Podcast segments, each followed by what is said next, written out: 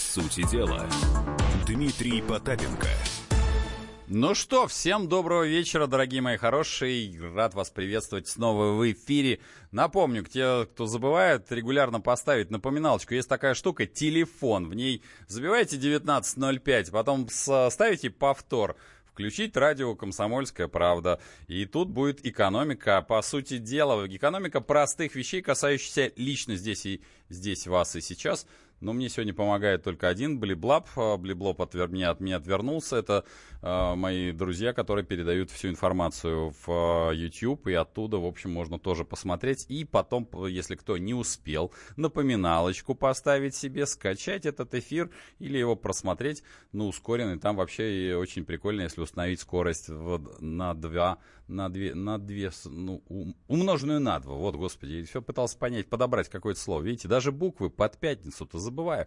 Итак, экономика здесь и сейчас, касающаяся лично вас. Ну, наконец-то ты ко мне повернулся. Здравствуй, дорогой друг. А то ты вот все как-то отвернулся, ко мне попой повернулся, к, к лесу задом, а ко мне передом теперь. Итак, у нас три новости, и четвертую новость мы, безусловно, в четвертой части мы обсуждаем все здесь и сейчас с вами, поскольку, напомню, у нас средства связи, они фантастические. А, WhatsApp и Viber. Туда можно задать вопрос эксперту, задать вопрос мне. 967-297-02. Замечательный WhatsApp и Viber. Смотрите, совпадает. А в четвертой части мы поговорим с вами по телефону, потому что эфир всегда должен быть живым. Я должен слышать вас здесь и сейчас, потому что это как раз и есть по сути дела. Ну что, ну новость номер один, которую я, конечно, не хотел брать, но Дмитрий Анатольевич Медведев, солнце наше ясное, все-таки представил новый со состав кабинета министров. Владимир Владимирович, э, еще его более санцеликий наш, он утвердил этот состав министров. Тут разные люди говорят, что, в общем, э, как- как-то достаточно странно, что эм, сын, эм, в общем-то, бывшего э, руководителя Федеральной службы безопасности да, вдруг начал отвечать за что он там начал отвечать? За, э, за, неужели за сельское хозяйство? Ну да, видимо, за сельское хозяйство. Ну, вот такое чудо произошло. У нас много каких тут э, чудес происходило. Заметьте, пока вот э, тут разные люди, которых мы вроде и где-то и не видели, и не знали, они начали заниматься вот э, странными вещами. Например, ранее губернатор Тюменской области Владимир Якушев стал заниматься министром, э, стал министром строительства и жилищно-коммунального хозяйства. Ну, вот такие вещи иногда и происходят. Ольга Васильева вот э, теперь за министр просвещения, а теперь и мини, министерство, да. Вообще, вот что, за мини, вот что такое Министерство просвещения, чем оно отличается от Министерства высшего образования и науки? Я в этом не сильно понимаю, я все-таки экономист-предприниматель. А у нас есть люди, которые в этом рубят кратно больше. У меня на связи Александр Владимирович Кынев, доцент факультета э, в прикладной политологии Высшей школы экономики Комитета гражданских инициатив, координатор проекта мониторинга выборов. Александр Владимирович, добрый вечер. Добрый вечер. Ну, вот смотрите, назначения забавные и даже утвержденные. Как, чем это грозит э, стандартному российскому налогоплательщику, по вашим оценкам? Потому что вот я, как говорится, особых перестановок не вижу, кроме того, что вижу, по-моему, это передел такой м, сфер влияния, я скажу это мягко. Некоторые там, а, вот это в вашей политологической области лежат, там 5 башен Кремля, 10 башен Кремля, потом какие-то иные а, вот формулы. По вашим оценкам, что произошло? Или, или ничего не произошло, или ситуация замечательно осталась? Ну, а с точки зрения обывателя мало что изменится. Обыватель, он, в принципе, имеет дело с отлаженной системой, которая формировалась не один, не один год. У нее огромный нет, гигантский бюрократический аппарат. Э, как показывает практика, даже смена топовых фигур в министерстве состоянии э, как-то поменять его работу, ну, там, не раньше, чем через полгода, пока, значит, там все уляжется, пока, значит, там переназначится на новые Э, контракты, всевозможные чиновники и так далее и тому подобное. Кроме того, регламентирующий документ имеет колоссальную инерцию. Любой человек, который документооборотом сталкивался, это прекрасно понимает. Поэтому, да, это скорее такие вот элитные размены. Э, на мой взгляд, ничего такого сверх какого-то радикального не произошло. Ну да, назначили трех губернаторов в один день. А что, в бывшем правительстве не было мало губернаторов? Если посчитать, угу. за минимум пять штук. То есть господин Мень тоже бывший губернатор, который был, был значит, до господина Якушева. Только это Тюменский, а тут был Ивановским. А, был у нас министр регионального развития Слюняев, который перед этим был губернатором Костромской области, Ткачев был, возглавлял Краснодарский край, оставленный правитель Трутнев, бывший губернатор Пермского края, э, отставленный, отставленный Лев Кузнецов, министр по Северному Кавказу, до этого был губернатором Красноярского края. Так что губернаторы назначались достаточно и раньше, просто, ну, не в один день, какая разница, в один день или в несколько. Я думаю, что это не играет большой роли. Э, в этом смысле такая как бы, ну, некая условная ротация. Здесь, ну, есть какие-то элементы, которые интересны. Но самое интересное, на мой взгляд, это вот ситуация с Тюменью и Минстроем, потому что э, Тюмень – это регион политической родины Сергея Собянина. Да. Якушев – его политический наследник, ближайший соратник. Э, более того, когда Собянин ушел на повышение, вся его команда Тюменская осталась работать там же в администрации, по сути. То есть я, Якушев там даже почти никого и не менял.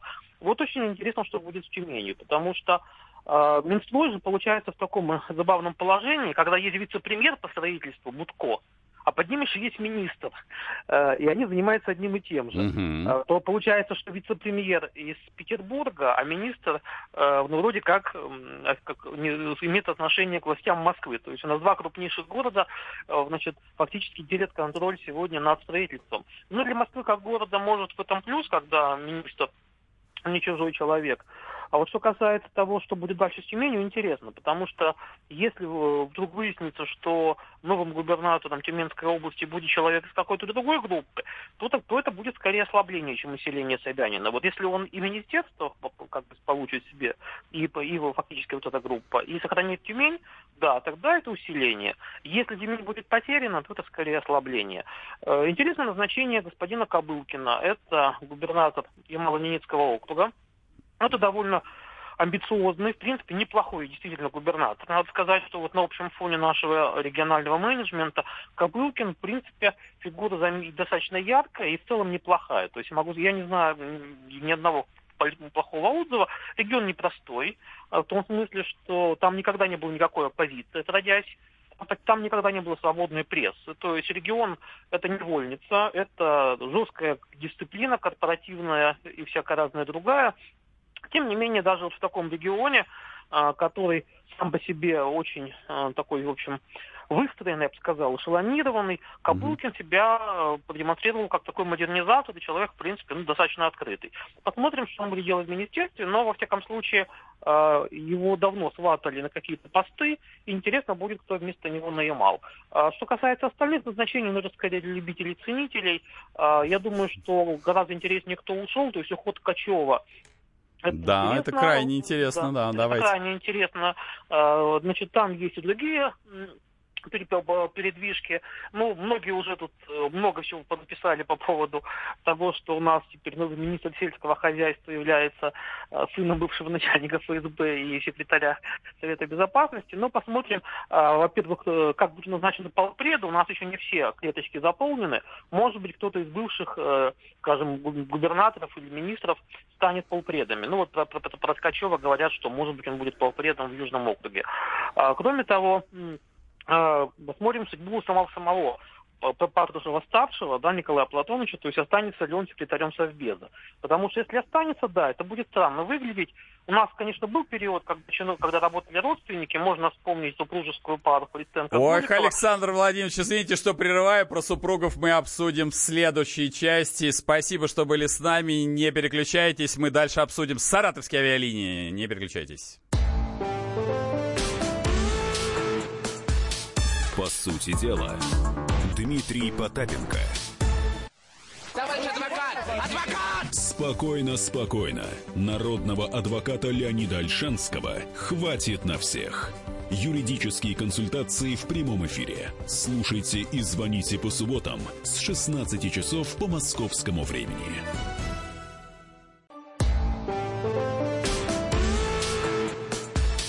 По сути дела, Дмитрий Потапенко. Ну что, мы продолжаем экономику простых вещей. Мы говорим о таком важном достаточно назначении, хотя, э, ну вот, э, упоминание, что как бы простой обыватель... Да нет у нас простого обывателя. У нас есть граждане, которые, в общем, с тревогой следят за назначением в правительстве, потому что вот эти родоплеменные взаимоотношения-то они не очень всем радуют. Потому что вот то, о чем мы говорили в самом начале, э, у нас есть э, кланы и семейные пары, это категорически, на мой взгляд, неприемлемо. А я обратно возвращаюсь к Александру Владимировичу Кыневу, а, доценту факультета прикладной политологии, Высшей школы экономики и Комитету гражданских инициатив. Александр Владимирович, еще раз добрый вечер. Да, еще раз добрый вечер. Извините, что вас грубо прервала, но из на, на, у нас тут есть регламент, как да, говорится. Я понимаю, да, да, да, конечно. Да. Итак, мы с вами остановились на главном, на родственниках. Это, по-моему, самое приятное. Вот, э, не, как мне кажется, это все-таки некий корпоративный конфликт. Или, или, в общем, пофигу мороз, или это, как раньше говорили, знаете, рабочая семья такая, рабочая косточка.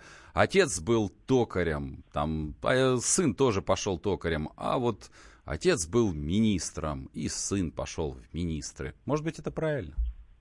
Э, ну, а общественное мнение в России однозначно негативно относится к семейственности в политике. Я думаю, это никому не нужно объяснять. То есть, угу. когда э, дети, дети крупных чиновников становятся крупными чиновниками или бизнесменами, граждане воспринимают это негативно.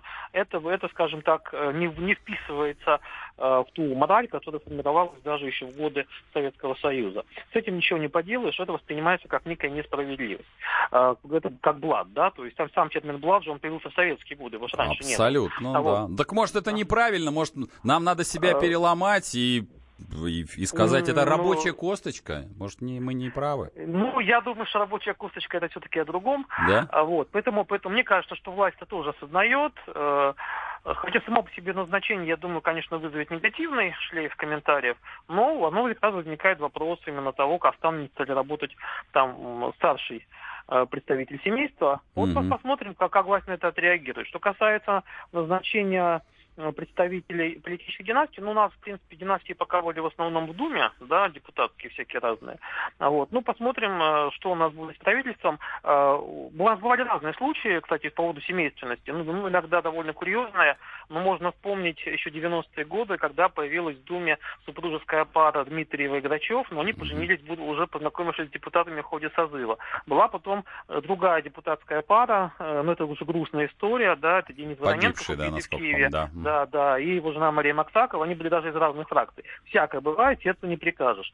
Но э, бывали и чиновники, да, вот самый известный случай Голикова и Христенко, но это бы длилось очень недолго, да, вскоре из правительства ушел Христенко и ушла в итоге Голикова, которая потом пришла на счетную палату, теперь снова вернулась, кстати. Поэтому в этом смысле э, в политике да, некие элементы семейственности присутствуют, но власть тоже пытается их как-то сдерживать, хотя э, все равно они есть. Э, например, э, допустим, ну вот новый вице-премьер господин Гордеев по сельскому хозяйству, и он, значит, и он, понятно, будет ключевой фигурой в этой сфере. Все-таки он человек с опытом, он много лет руководил министерством. Ну вот его, например, собственный сын тоже крупный бизнесмен, он был, э, значит, в Рязанской области баллотировался, избирался и так далее. То есть в этом смысле у нас этого достаточно много, да, и можно, можно очень долгий длинный ряд составлять из всяких разных замечательных замечательных людей э, с похожими фамилиями на имена крупных чиновников, там Чайку и так далее. Ну, это, это случайности, совпадения.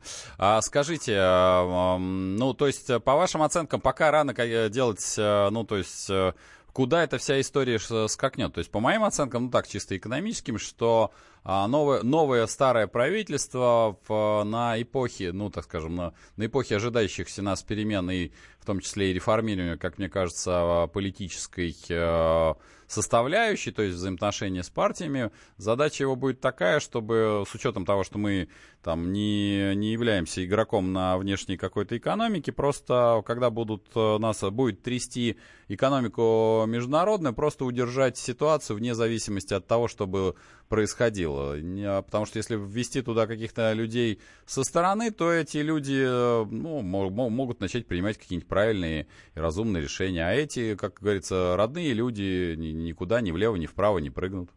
Нет ли ну, такого если, ощущения? А, угу. Если, резюми, если резюмировать в целом, то это не правительство реформаторов. Угу. Это скорее правительство ну, есть такое слово стабилизация, да. Ну, У меня есть другое не, слово стаби, стабилизация, оно, оно мне нравится да, больше. Да, оно, оно даже не стабилизаторов, это правительство исполнители. То есть э, эти люди это чиновники службисты в основном, да, угу. то есть те, кого мы наблюдаем, э, они, это вряд ли люди, которые будут пересматривать курс хоть в чем-то. То есть, то есть в этом смысле это инерция и ставка просто на выполнение некой иной воли. Другой вопрос, откуда, откуда она будет идти. То есть а, понятно, скажем, что практически все э, министры, как бы к ним не относиться, ну, ну всех, кто хоть как-то считался людьми там около либеральными, да, ну будем считать это слово условным, да, потому что, ну, да. скажем конкретно, да, в каждом конкретном случае вот, спорно, тем не ну, из них почти никого не осталось. При этом остался господин Мединский, да, невзирая там на всю критику и так далее. То есть в целом, в целом, это правительство такое, скорее, а, эм, иницион, э, с точки зрения политики государства. Э, никаких э, реформ, на мой взгляд, от него ожидать в том виде, как, есть, не, как, как оно сейчас существует, не стоит. Надолго ли это другой вопрос.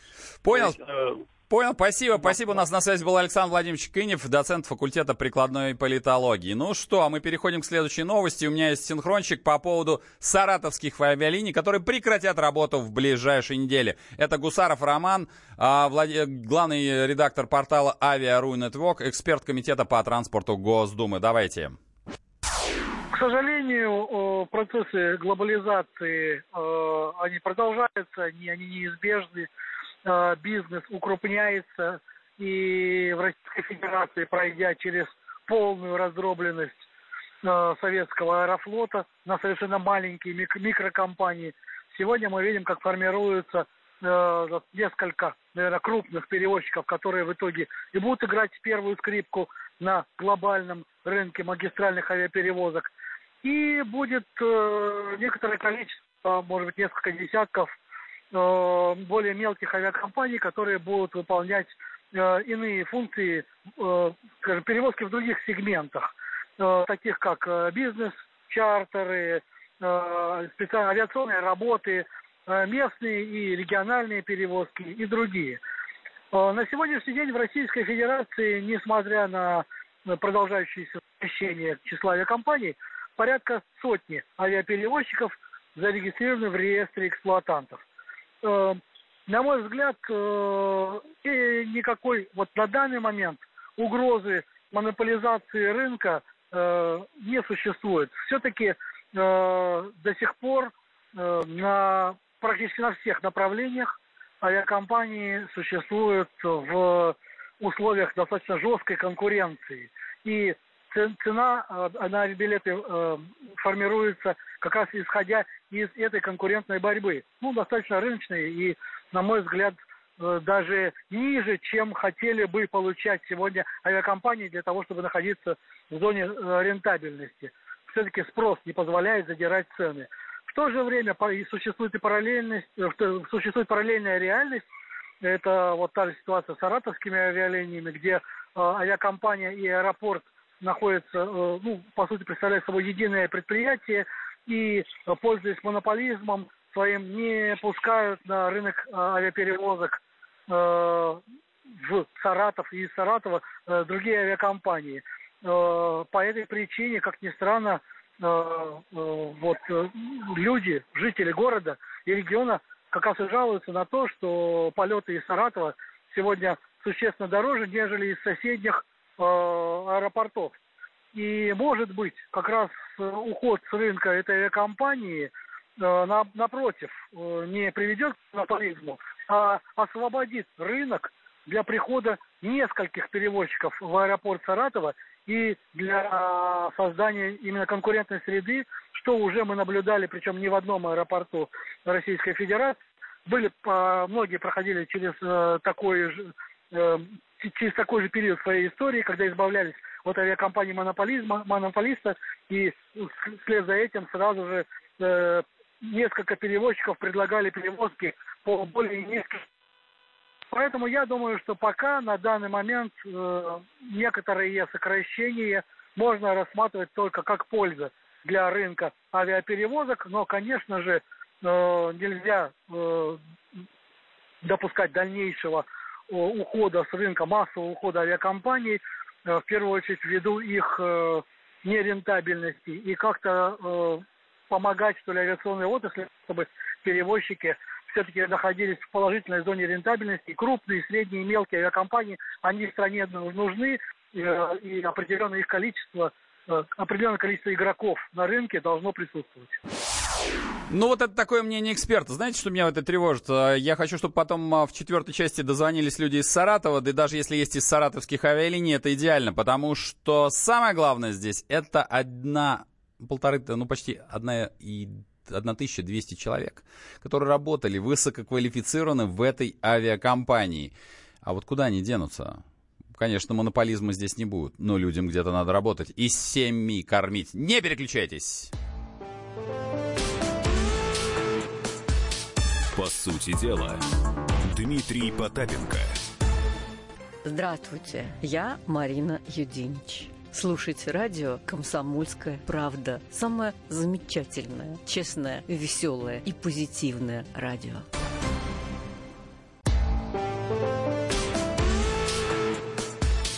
По сути дела, Дмитрий Потапенко. Ну а мы продолжаем. Экономика простых вещей, по сути дела, обсуждаем третью новость, а новость звучит так.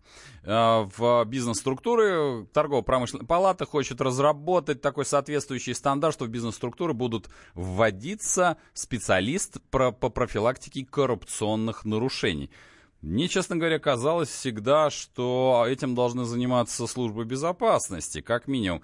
Ну и как максимум еще и финансовый директор и владелец компании, потому что коррупция такая штука. С одной стороны, конечно, не подмажешь, не подъедешь, говорит э, русская пословица, но она ухудшает себестоимость. Коррупция – это экономическое преступление, ухудшающее экономику предприятия.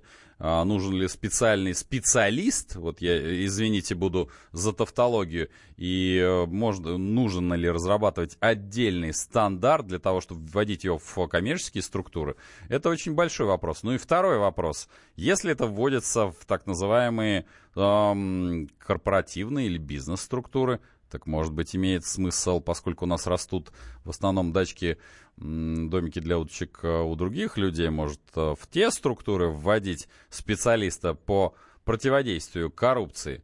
У меня, кстати, есть специалист, который в этом очень хорошо знает, с которым мы часто пересекаемся на различных эфирах. Кирилл Викторович Кабанов, председатель Национального антикоррупционного комитета, член Совета при президенте Российской Федерации по развитию гражданского общества и правам человека. Кирилл, приветствую, добрый вечер. Да, да, да, добрый вечер. Ну, смотри, вот э, ТПП там э, разработают э, некий стандарт, чтобы внедрить в бизнес-структуры. А, это для чего? Вот э, я говорю, я... ну, на самом да. деле, я не знаю, для чего разрабатывать стандарт ТП, Ага. по большому счету, потому что во многих э, госкорпорациях и бизнес-структурах уже разработаны Ага. э, некие, некие, некие реальные э, структуры, ну, как бы как механизмы, да, модели, механизмы, которые уже э, реализуются в течение, ну, где-то порядка 5-6 лет. А, то есть это, как называется, департамент экономической безопасности, Мгм. а, это департаменты э, защиты активов, департамент внутреннего аудита. Я могу сказать, что вот есть госкорпорации, ну, ну вот, например, Росатома, да, взять, Мгм. которая а, в, те- те- течение, наверное, 8 лет уже, а, они реализовали а, такие, такие э, вот идеи антикоррупционные, что а, они сами, сами иногда стонут, потому что, э, ну, например, сделку свыше там двух-трех миллионов Мгм. ну, невозможно провести. То есть, а, э, если мы говорим даже, даже о предмете отмывания, да, Да. денег или там какой-то какой-то.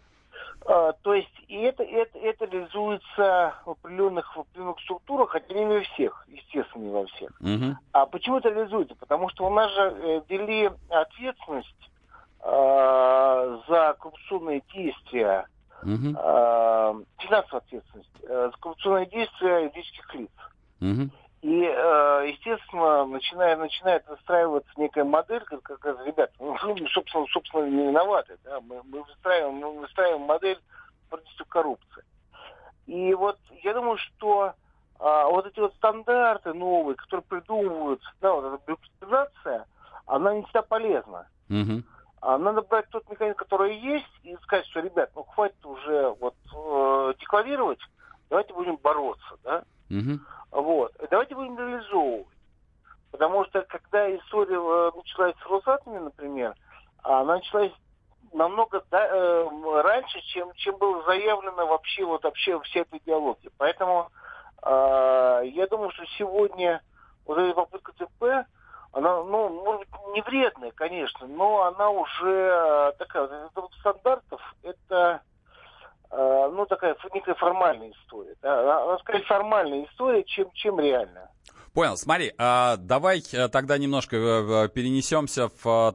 Часто обсуждается на разных у нас с тобой эфирах так называемая 20, 20 статья, это о том, что, ну, лучше ты ее... Вос... Да, да, да, да, да, воспро... конечно, да. Лучше ее воспроизведи, чтобы было более... Значит, э, нет, ну, вообще 20 статья Конвенции коррупции звучит так, что это, да. это, это э, незаконное обогащение, угу. да, и э, э, криминализация незаконного обогащения.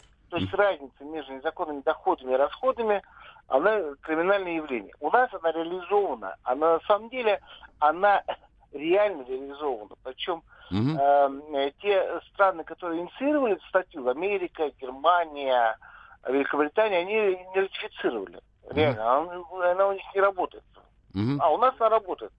А каким нас образом? Она... Давай просто по механизм про нашим согражданам согражданам. Она работает через декларирование. То есть э, не через уголовное наказание, а она работает у нас таким образом. Если у нас доходы а, не совпадают с э, декларируемыми, ну, то есть расходы не совпадают с декларируемыми э, доходами, то чиновник декларирует тысячу рублей, да, угу. а купил на 10 тысяч. Вот у него изымают, а, во-первых, то, что ну, он купил на 9 тысяч, да, а дальше а, его лишают должности, то есть утрат доверия. А, то есть у нас она не уголовная, не, не в силе уголовного права, а в силе гражданского. При этом это и работа с уголовного права. Вот э, история с нашими этими известными губернаторами, которые сейчас э, за решеткой, да, у них имущество конфисковано именно по, по, этим, по этим позициям. Поэтому э, это, эта история у нас работает. Просто она работает в рамках нашего э, конституционного законодательства. Потому что сделать криминальным, ну, криминальным э, историю с э, расходами свыше доходов официально. Угу. Ну, было вообще неправильно, что э, это вот, ну, представим, да, вот а, у тебя зарплата а, ну, там 20 тысяч рублей, да? Угу. А, ну, в конце года ты покупаешь машину миллион. Ну, да? не, непонятно, откуда я взял эти деньги, если это исходить Нет, она, она, же, она же будет касаться не только чиновников. Угу. Она будет касаться всех. Вот ты говоришь, извините, бабушка оставила деньги, сейчас доказывает, но при этом доказываешь в тюрьме. Ну, э, презум... Поэтому, тут есть да. все-таки другая штука, презумпция невиновности. То есть сначала надо правильно, доказать, да. Правильно, ну, правильно. Поэтому, поэтому угу. невиновности у нас это ввели э, в систему э, как бы гражданских отношений, но она все равно работает в рамках уголовного права и гражданского права. Поэтому это, эта история работает уже два года. Работает пока мало, но уже у нас э, возвращено в закон государства свыше, э, ну, где-то так вот, на сегодняшний момент это не знаю точно, но на начало года, по-моему, по, по, где-то больше миллиарда. А скажи мне, а, вот, ну, тем не менее, у нас чиновники получаются ну, очень, очень, очень, очень многие богатые. А по твоим оценкам, чиновник должен быть богаче среднеарифметического россиянина? Правильно это или неправильно? Потому что у нас а. получается, да, а все-таки э, люди не, не богато живут, и 22 миллиона вот за чертой бедностью. Я, я могу сказать так, что угу. думаю честно. Угу. Вот для меня критерии, вот я не знаю, я вот богатый человек или бедный, да, вот я живу в двухкомнатной квартире, богатый человек или бедный, да, в Москве. Ну, относительно, вот. да, все зависит от того, от кого отсчитывать, да. Да, вот. И я считаю, человек должен быть честным. Вот угу. эта категория, она больше к морали относится. А вот а вопрос в том, что у нас э, с 91 -го года произошло э, ну, такая некая болезненная модификация сознания, да, это правда. Mm-hmm. То есть у нас понятие честности, да, оно как-то ушло, морали ушло. И э, вот мы сейчас смотрели эту историю вот с, с этим, с э, начальником Э, очередным начальником Ростеха с миллиардами, да? Да, случайно у него в коробке наш, нашли, что называется, да. Да, да, да, да, да, часами, вот все. Я говорю, вот, ну, вот, ну куда уже, да? вот это, это больше к морали относится. Но я думаю, что мы же, мы же не оригинальные. А на самом деле все страны, включая, которые сейчас нас обвиняют там, в коррупции, mm-hmm. еще в 80-е годы, 80-е годы прошлого столетия, они приходили те же, те же самые истории и изымали а, там миллионы долларов из холодильников, да? Ну, Поэтому... то есть ты считаешь, что это, это вопрос времени, попросту говоря? Я, я, я думаю, да, потому что подрастает поколение, ну, вот э, смотри, нам с тобой это уже притит, да? А, нашим угу. детям однозначно будет притить. А, потому что наши дети уже, уже взрослые, да, у нас, у нас дети уже все-таки уже да, туда. не... Да. Вот. Поэтому, поэтому я думаю, что вот именно, именно таким макаром а, вырастать поколение, это, это болезнь роста. Мы прошли 20 небольшим лет от создания нашего государства. Поэтому э, здесь просто единственное, надо не принимать панику, а вот лечить просто болезнь. Лечить mm-hmm. ее, лечить и жестко лечить, да. Mm-hmm. Вот. Поэтому, поэтому я думаю, что мы пройдем эту, эту историю спокойно, а если не будут мешать. Он остался, по-моему, нам в этой части это никто уж как раз не мешает, кроме борь борьбы с коррупцией, кроме нас... Э, самих, да, нас самих, да, вот, вот, вот вопрос... Вот это да, нам самих, помешать да. можем только мы сами, по-моему, у меня да, такое ощущение. Да, да, да, да, совершенно с тобой согласен, потому что а, надо, а, вот, все-таки, понимаешь, 91 года это самый доходный бизнес в России. Сейчас коррупция а, самый доходный бизнес в России. Ну, Но вы... он уменьшается, да, он уменьшается, идет война, и а, самое главное, что Э, мы не получали в 90-е годы, а оценка с э, руководством, как больше мы говорили, политической воли с тобой. Да-да-да, был такой. Вот сейчас, сейчас, сейчас это объявлена коррупция как одна из угроз национальной безопасности. Mm-hmm. И а, вот эти вот меры, которые принимаются, они очень жесткие. Но при этом выстраивается еще система, потому что нужно еще выстроить систему, а, ну, максимально еще самой коррупции. Система борьбы с коррупцией еще над коррупцией. Да, вот это вот э, такая тавтология, но это правда. Угу. Вот. Потом выстраивается, и э, в том числе сажается все больше и больше людей. Да, это, это постепенный вопрос. Это, это не сразу решается. Нам говорят о Сингапуре. И говорят, что вы знаете, вот там господин, как он, как Ли Куан Ю. Да, Юан Ю, да, он пришел, да, минуточку, 50 лет работал, 25 лет вот нормально правил, а потом начал бороться с коррупцией. Поэтому здесь а, очень, очень сложная история, не надо, не надо передергивать. Понял. Лечение любого, лечение любой болезни должно быть системным.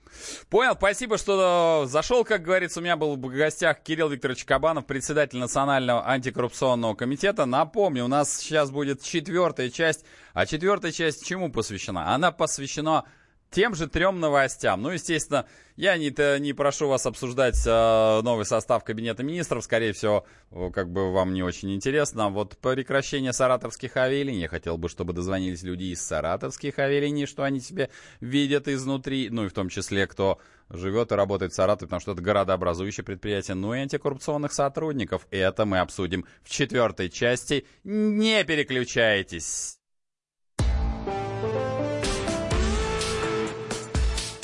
По сути дела, Дмитрий Потапенко. Мы его сделали. Скорее качай мобильное приложение «Комсомольская правда» для iOS. Фото, видео, статьи и прямой радиоэфир. Крупнейший новостной сайт в вашем кармане. Доступны версии для iPhone и iPad.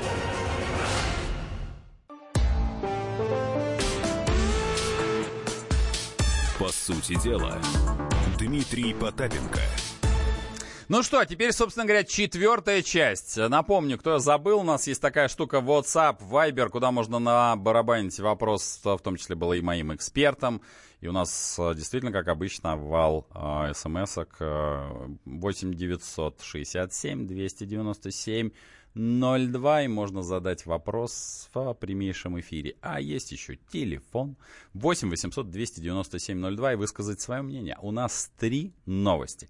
Первое это кабинет министров. Не знаю, насколько вам а, близко назначение тех или иных э, сограждан, потому что многие, я не думаю, что кто-то из вас следит, ну, понятно, мы иногда вынуждены следить э, за всяческими э, министерскими игрищами, потому что они приводят к реальным изменениям у вас в карманах, потому что министерство что-нибудь такое примет, ляпнет, И потом это все выливается в какие-нибудь указы и, и приказы. А потом это откуда вынимается здесь, какие, из чьих карманов? Из ваших, потому что все приказы, указы, они как пакет молока, как пакет на молока на полочке.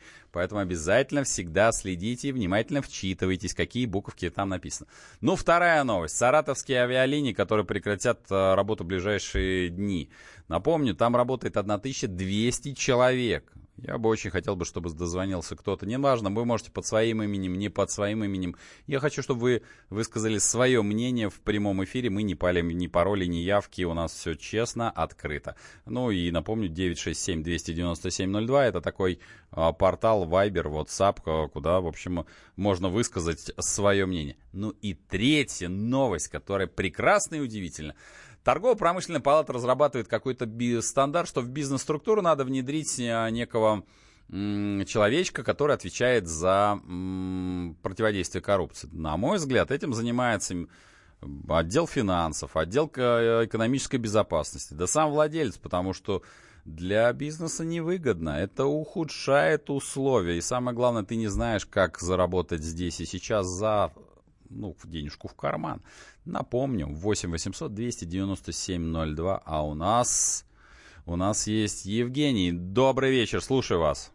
А, добрый вечер, Дмитрий. Добрый. Во-первых, хочется сказать э, вам большое спасибо за то, что расставляете, скажем так, все по местам и становится предельно ясно, что происходит в нашей стране. Всегда, ну и пожалуйста. пару нюансов Давайте. э, по поводу э, сегодняшних тем. Мгм. Ну, по поводу, что касается человека, который будет отвечать за коррупцию. Мгм. Э, э, не знаю, как в госструктурах, но э, в, э, в частных организациях уже, как вы и сказали, это занимается служба безопасности. А что касается госструктур, э, вот мое такое мнение, может, вы разъясните о Мгм. том, что зачем заниматься э, поиском вот этих коррупционеров, когда, может, проще была бы ответственность за введение, допустим, тоже есть госзаказ, Ага. э, на покупку чего-либо, допустим, тех же карандашей. Мы знаем, что надо купить карандаши, что рыночная цена на них стоит столько-то, столько-то. Но если он покупает по завышенной цене, у него наступает личная ответственность, как у госчиновника. Мгм. Есть а, определенные критерии э, этого товара, любой вещи, там, услуга или еще что-нибудь. Или, допустим, вы строите магазин, тоже у вас есть свой бизнес-процесс, вы знаете смета, во что вам обойдется этот магазин. И можно проверить любую составляющую, начиная от полки, заканчивая Мгм. заливкой бетона и всего остального. И это все можно выразить э, э, в стоимости этой вещи. Мгм. И если она завышается, то тогда должна наступать личная ответственность. Пусть он даже договорился с кем-то, пусть он там автомобиль купил или еще там что-нибудь. Но если он выдержал в рамках госзаказа и все сделано э, правильно и Ага. всё куплено. Вот такая вот у меня мысль. Вторая мысль по Давайте. поводу того, что э, э, госчиновники, э, они э, покупают дорогие вещи, у них маленькая зарплата, но покупают дорогие вещи. Как сделано у нас в Екатеринбурге, знаю нескольких судей, Мгм. знаю нескольких чиновников, люди приобретают э, технику в кредит, Ага. кредит на э, большой определенный срок. Дома покупают, загородную недвижимость покупают за большие там сотни, э, десятки миллионов, скажем Ага.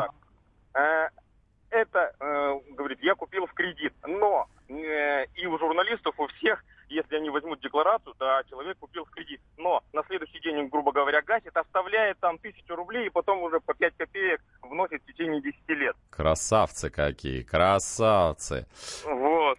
Ну а по поводу э, а- э, самарской авиакомпании, Ага. э, тут немножечко в сторону отойду. Я Давай. помню, когда отец меня еще возил в советские времена, вот э, ваш представитель по поводу рассказывал о том, что у нас грандиозная авиация была, и сейчас у нас такие монополисты. Но я Мгм. помню, что у нас э, мы летали на малой авиации в пределах 200-300 километров, даже 150 километрах. И это было нормально. Да, самолеты эти были Ан, малые. Сейчас же такого нету. Сейчас мы летаем только на большие глобальные расстояния между городами. Это правда. сказать. Спасибо, Евгений, что дозвонились. Я могу сказать, что да, вот этой малой авиации не хватает, потому что вот э, города зачастую бывают нах- находятся рядом, а люди вынуждены ездить по разбитым, как обычно, дорогам. Особенно это оценят сибиряки. Кстати, я тут одну новость, вы помните, мы обсуждали недавно там э, очень много-много хейтеров набежали, мы обсуждали, сколько стоит э, тонна бензина, там 50 рублей, там, ну то есть 50 тысяч э, за тонну. И некоторые умные там написали, что вот вы не понимаете, что в тонне на самом деле литров-то больше.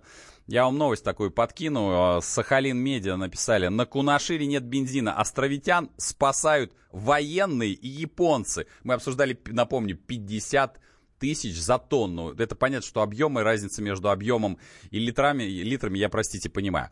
Так вот, жители Курильского острова Кунаширвка в Сахалинской области из-за отсутствия бензина на автозаправках вынуждены покупать японское топливо участников по 100 рублей за литр. Именно такую цену предлагают местные поставщики. Некоторые островитяне приспособились приобретать топливо у военных. О, я даже, даже представляю. Кстати, бензин отсутствует на заправках Кунашира с марта месяца нынешнего года. По словам местных жителей, причины ЦП никто не, ЧП никто не объясняет. И она существует на острове уже давно. С марта, а напомню, новость мы как-то эту обсуждали. апреле. Ну, то есть совсем тут недавно. Нет, а может быть и в мае. Посмотрите, у нас подкасты у меня висят на YouTube, поэтому, как говорится, там все есть. А у меня есть еще звоночек.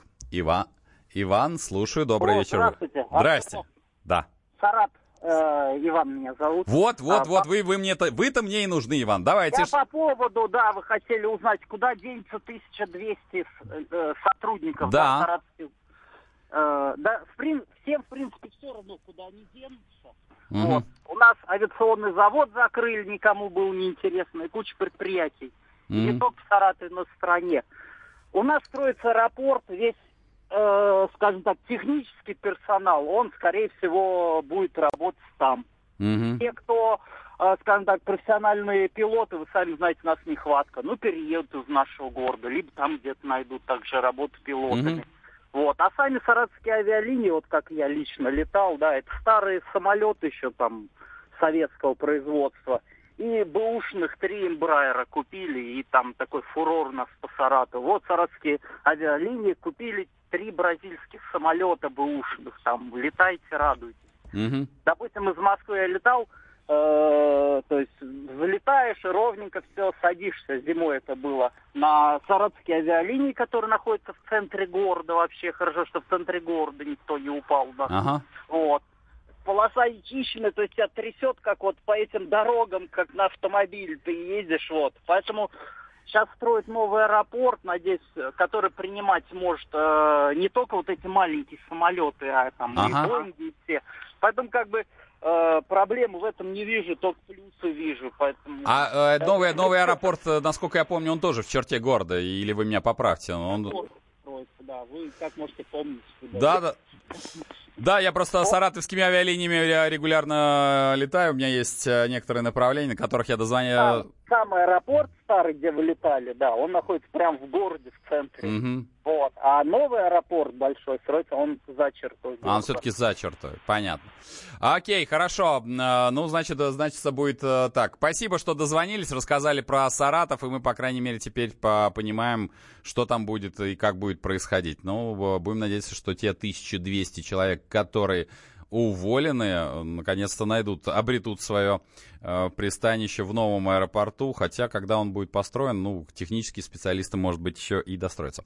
Так что будем надеяться, что не будет, э, тут кон- конкуренция все-таки будет. Хотя, надо сказать, 100 компаний на всю Россию. Мне не хватает, например, при коротких перелетах. Вот я сегодня был на встрече в Тулу, в Туле, и два часа, два, два с половиной часа на машине. А как было бы идеально, если был бы короткий перелет в Тулу?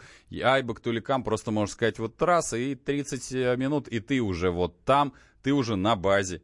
Вот этого не хватает. И, на мой взгляд, таких перелетов коротких нужно больше, потому что дороги у нас не очень. Дорога, кстати, была загружена обратно. Я еле успел к вам навстречу на программу «По сути дела». Поэтому напомню, поставьте обязательно напоминалочку в следующую пятницу в 19.05. И это был программа «По сути дела». Не переключайтесь! По сути дела, Дмитрий Потапенко. Здравствуйте, это Мария Захарова. Слушайте радио «Комсомольская правда».